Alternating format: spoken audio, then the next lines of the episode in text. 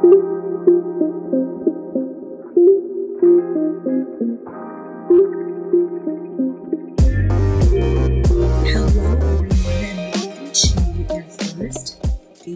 Insecure Season 5 recap. I know, I know, I promised this recap two and a half weeks ago. I think I even promised it earlier in the week, and you're getting it right now. Why are you getting it right now?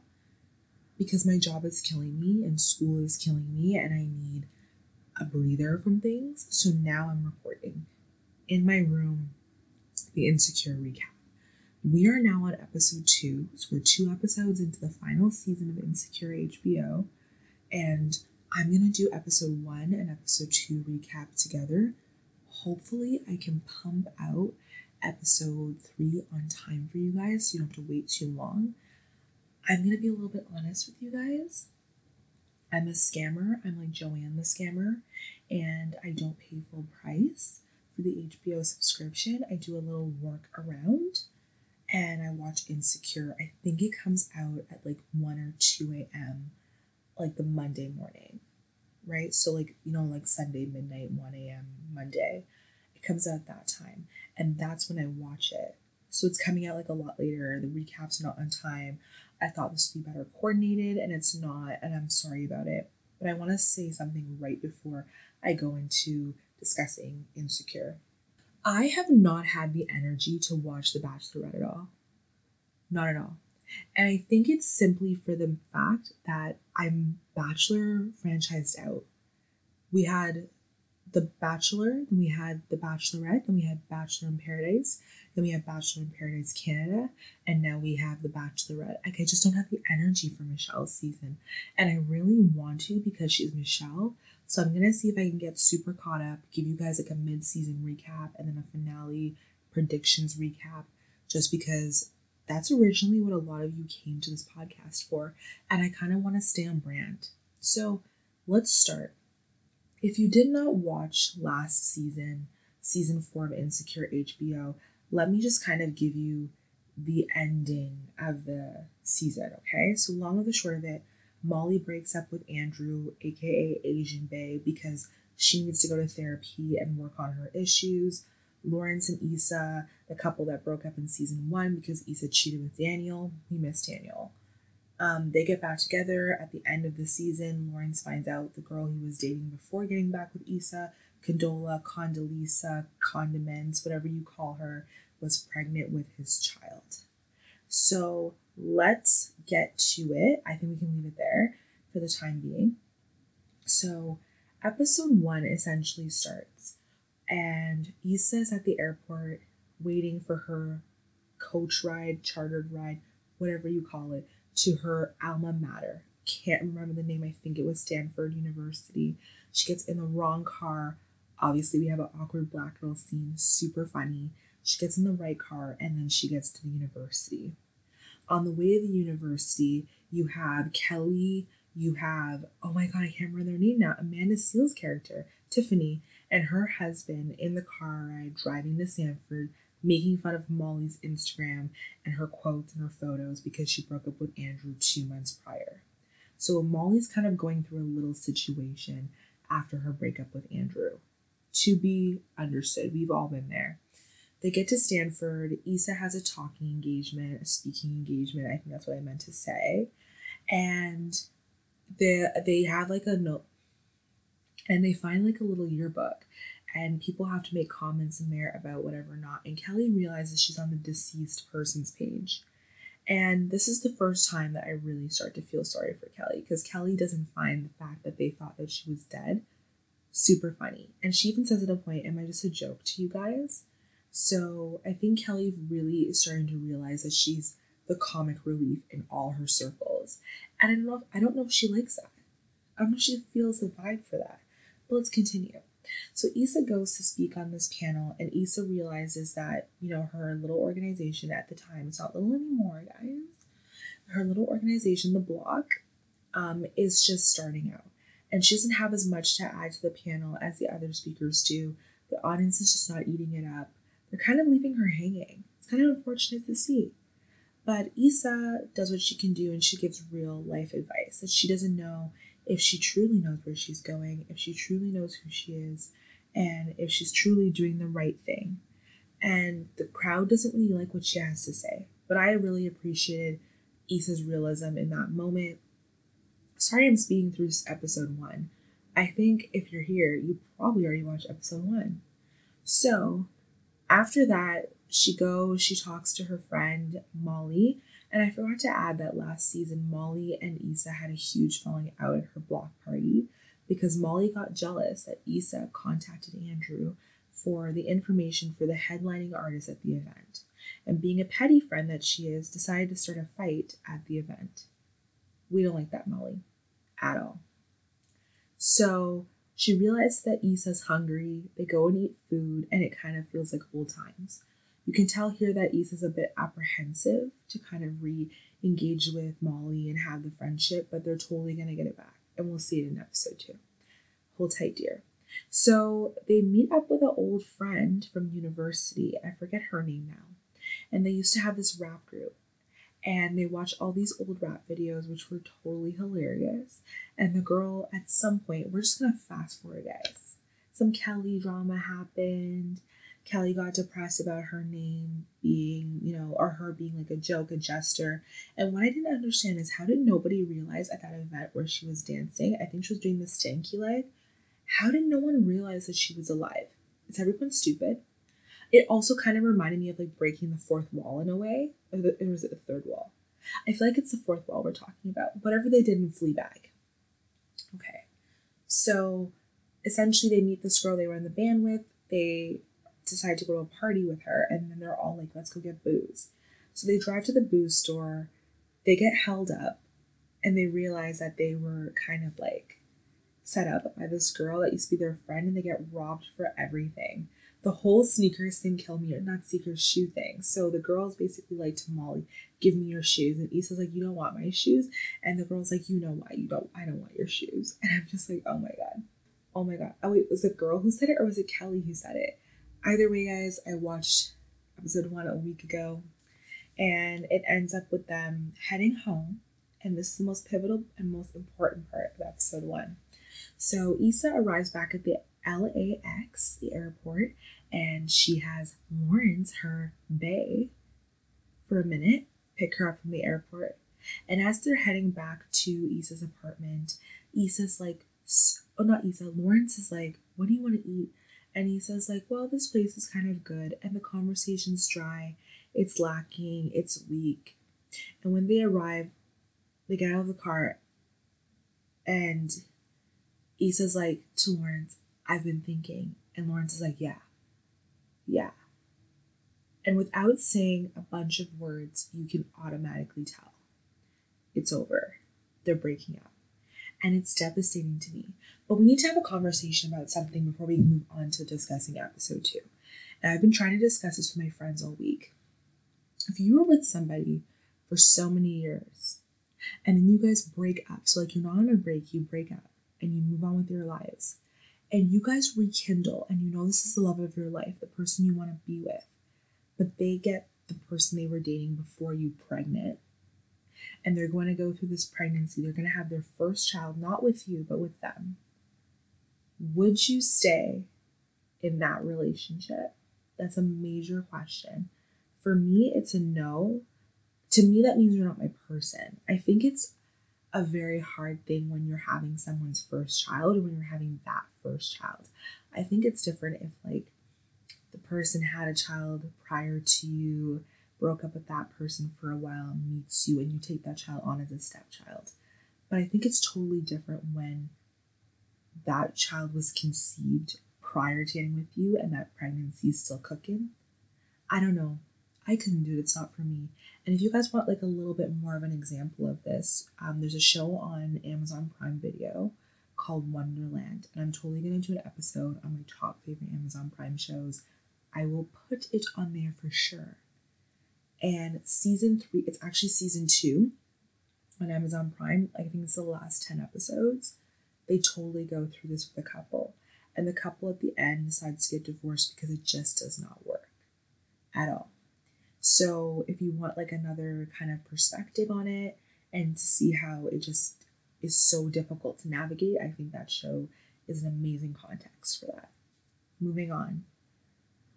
I would give the episode a three out of five. And I know it's harsh, but the premiere, besides the Lawrence portion of it, just really didn't do it for me. And I know it did it for a lot of people. We were all so excited to have Insecure back, but it just didn't do it for me. So for me, it's a three out of five. And um, yeah, let's move on to episode two. I don't know if I did episode one really well in terms of recapping it because it's been a minute. But let's do episode two. Episode two essentially starts. I'm going to fast forward again to get to my points. I'm going to basically discuss the highlights of the episode. And I think if I record these sooner after I watch it, they'll kind of be more in depth and make more sense. So you find Issa and Molly kind of going back to their hangouts. They're sleeping in the same bed, you know, at their houses after they do their fun things. And this brought up a really big discussion within the Facebook groups I'm in. Is it weird for grown adults to be sharing beds, especially if they're so small? I don't think it's weird at all if you're best friends. Like, I feel like your husband or your wife is probably your best friend. You're sharing beds with them. They're probably not even showering before they go to bed, and you're still in a bed with them. I've slept in beds with random students from university because the university was paying for the hotel and the bed. I had no choice but who I was sharing a bed with, and I got back to Canada very safely for my vacation. So I just want that to be out there. Totally think nothing's wrong with it. So then you see Issa is that well not even Issa. Then you see Molly kind of thriving at her law firm. She's kind of coming into her own. You kind of see the therapy working. You kind of see her looking back on all her relationships to see where she's the problem. And she's trying to get her family or her parents to do estate planning, to write a will. And you can tell that her parents really have no interest in it because they put down their wishes on a little piece of napkin paper, whatever you call it. And then her mom decides to introduce her to this man called Herbert, who makes trap songs for the Lord, or he remasters trap songs for the Lord. And I was on the floor when Herbert came out. He is hilarious. Also, side note, guys, I have a family member named Herbert, my grandfather's brother, and they just did not get along at all. So when I saw this character, I started thinking about that entire dynamic, and I was dead on the floor, rolling. Don't pass go. Do not collect two hundred. That is how funny it was to me. Herbert's also super duper nerdy, has the glasses thing going on, the pants up to the waist. You know what I mean? Super Christian, not my type, not Molly's type uh, either. But the way her mom is pushing for a relationship for Herbert, with Herbert, I mean, is so engaging to me. So funny. I love it. So they basically go to the kitchen, and the mother's like, You need to find somebody because by the time you get pregnant, and you have kids, your dad will have to push you down the aisle because you're so old. And the pressure we put on women to find somebody in time by the time the biological clock ticks out because we need to fulfill our role as mothers is so fucking wild to me. Actually, so insane and so wild. My friend was actually saying that she feels that women like Molly um, think about being independent for so long and they get to the stage where their biological clock's almost out and they don't have a viable father for their children, which is a very interesting thought to me that we have to ponder on and I might come back to. But not now as we continue through the episode. So let's go to Issa. So Issa's at this presentation with a predominantly Caucasian board presenting Crenshaw. And the board essentially wants to use a more prominent black artist but Issa's trying to use her block company to promote this more local artist. First of all, Crenshaw's beautiful. I don't know his real name, but the artist Crenshaw, gorgeous, stunning, skin's flawless, like porcelain, chocolate porcelain. We love it. And so Issa, oh, so so basically, the white guy tells her after she does some prompting with the manager of the company, they sit at a table He's like, we'll accept it if you take out all the elements that make it black. He didn't say that directly, but that's what I heard. You know, when people say like implicit things, but that's what they mean. So that's what I heard. And so Issa goes to Crenshaw and she's like, they're going to hire you if you take out all these things. And Crenshaw was like, okay, sure. The day of the show, Crenshaw essentially goes rogue and decides to do everything that Issa told him not to do. And I was dying at the statements. I, I can't repeat what he said, but I was dying at the drumming bit. It was so funny. I think Crenshaw took a risk. I'm not someone who would do that for my personality. So I was a little upset that he did it without consulting Issa because he could have lost Issa her career. And you could hear from when he was saying that he's an artist. He doesn't want to diminish himself. And at the end of the day, she has people to answer to, not him. But I still felt like, you know, it was a selfish thing to do, but it I don't know if it was selfish for Issa to ask him to reduce the show because the sponsors were asking for that. At the end of the day, money talks. I hate to be that person, but money talks. And Issa was just trying to make sure they all got paid, especially that her company would survive and thrive. So, all in all, the performance goes super well. The one white guy that they were nervous about totally loves it. I thought he hated it. That's why he was holding his neck, but apparently he was having neck pain. And then Issa realizes that she had to apologize to Crenshaw for doubting him. I'm going to say this I don't think Issa owes Crenshaw an apology. And I also don't think Crenshaw owes Issa an apology. What Crenshaw said at the end of the day about Issa being the one who's held liable to the sponsors is kind of true. And if he feels that he needs to take the creative direction for himself, he's entitled to do so. So I don't think he owes her an apology. And I also don't think Issa owes him an apology because she was doing what she had to do to protect the contract, get him the contract, and protect her job. So I think in this case, neither one owes them an apology, owes each other an apology. They just need to move forward on a better foot. Then, Issa does what I don't think she'll do. She kind of feels lonely in the situation, wants someone to talk to, picks up the phone, texts Nathan, who tells her that he has a lot of girls that he's dating at this time. Nathan has no shortage of women, guys. Nathan is fire. I'm obsessed with Nathan. I'm one of Nathan's girls. I want everyone to know that. So Issa then meets up with Nathan. They kind of have a talk. They kind of have a dinner. And then she's like, Nathan, do you want to come back to my place? And Nathan's like, sure. So they're sitting down, hanging out. And then she basically asks Nathan if he wants to have sex. And Nathan's like, yeah, of course, sure, why not? They go into the bed, they start making out, and Issa starts bawling hysterically. And she apologizes to him and she's like, I thought I was ready. And Nathan gives her the most awkward, uncomfortable back tap cuddle thing. And in his face, he looks like, fuck, why am I here? What the fuck am I doing? This girl, I can't believe it. And he holds her for a bit. And then when she stops crying and he and he thinks she's fallen asleep, he does the dip in the middle of the night. And Issa's there in bed realizing that she's all alone, really. I'm going to give this episode four or five. I liked the fact that it followed Molly's growth and showed what her growth was like. The injection of Herbert as comic relief was really hilarious. I really liked Molly this episode, I have to be honest.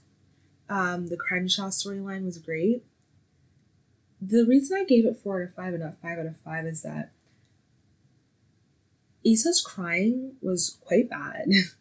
I got why she was crying, and I'm not saying it was bad that she cried in front of Nathan. I mean, like the way she acted, like the acting was poor in that scene. Like there were no tears coming out. The crying was just appeared fake to me. Um, so her acting was not top tier for that scene, but the scene itself was powerful it also showed me as much as I love Nathan and I ride or die for Nathan, it showed me why she and Nathan can never really be together. And it's simply because Nathan, bipolar or not, is not ready for the kind of commitment Issa is looking for. And so it's better in the long run that they just not be together.